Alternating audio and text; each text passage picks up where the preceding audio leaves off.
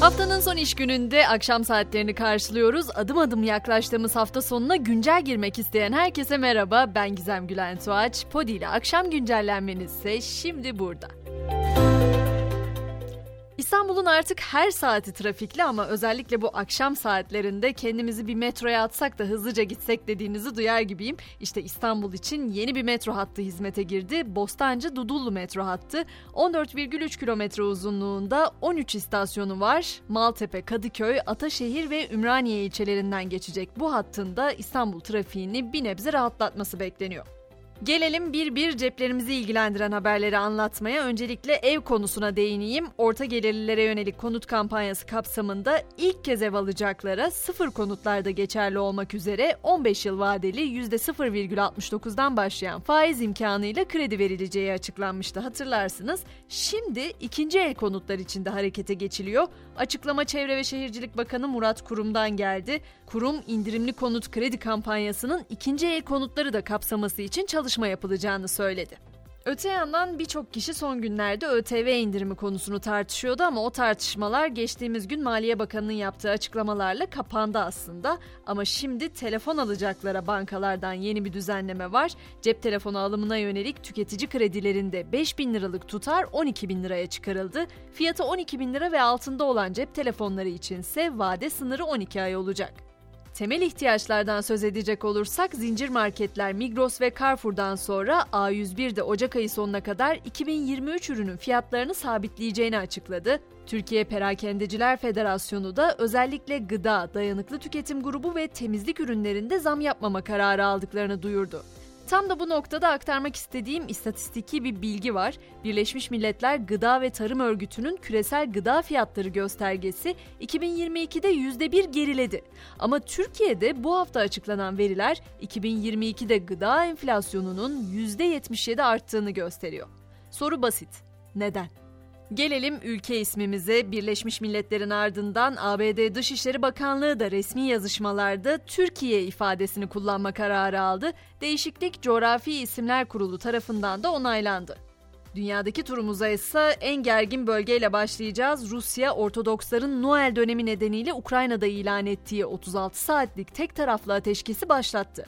Kiev'e de ateşe uyma çağrısı yapıldı. Ancak Rusya Savunma Bakanlığı Ukrayna'nın askeri mevzilere ve Rusların yaşadığı yerlerdeki top atışlarına devam ettiğini belirtiyor.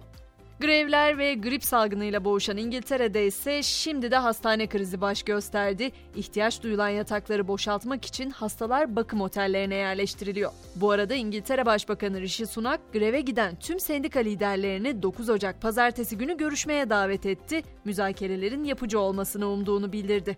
Hazır İngiltere'deyken hemen peş peşe birkaç haber daha sıralayayım. Mesela Prens Harry'nin 10 Ocak'ta yayımlanacak kitabından sızıntılar sürüyor. Bu sızıntılar bile ortalığı ayağa kaldırmaya yeterken kitap kim bilir İngiltere'yi nasıl karıştıracak diyoruz. Mesela Harry Afganistan'da görev yaptığı dönemde 25 kişiyi öldürdüğünü ve utanç duymadığını yazdı. Harry kitabında ayrıca kraliçenin ölümünü BBC'nin sayfasından öğrendiğini de belirtti. Iron Maiden hayranlarına da bir haber vereyim. İngiltere'de müzik grubu Iron Maiden'a ait 12 pul 12 Ocak'ta satışa çıkacak.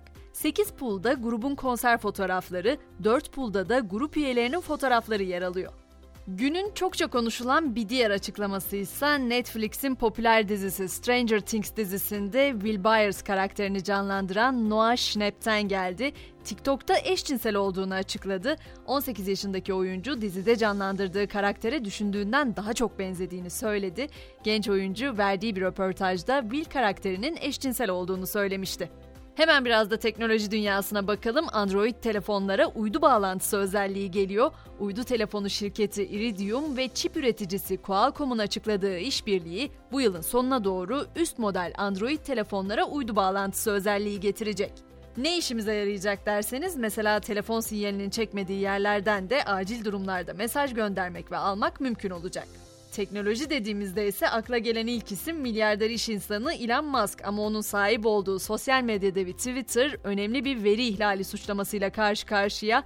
Siber güvenlik uzmanları Twitter'daki 200 milyon kullanıcının e-posta hesapları bilgisinin çalındığını ve bunların yayınlandığını belirtti. Öte yandan bir başka dedikoduysa Twitter'ın New York ofisinde çalışan personelin Musk'ın temizlik işçilerinin sözleşmelerini yenilemediğinden ve tuvalet kağıdı bulamadıklarından şikayet ettiği yönünde.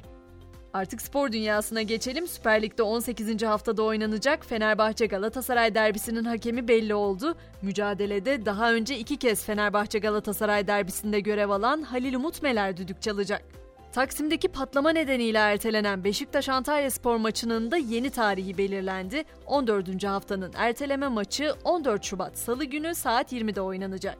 Son durağımız ise Potta basketbolda Avrupa Ligi'nin 17. ve normal sezonun ilk devresinin son haftasında. Bu akşam temsilcimiz Anadolu Efes Fransa'nın Azvel takımını konuk edecek. Bu maçın başlama saatinin de 20.30 olduğunu hatırlatıp haftanın son güncellen saatini noktalıyorum. Pazartesi sabahı yeniden görüşünceye kadar herkese iyi hafta sonları. Hoşçakalın.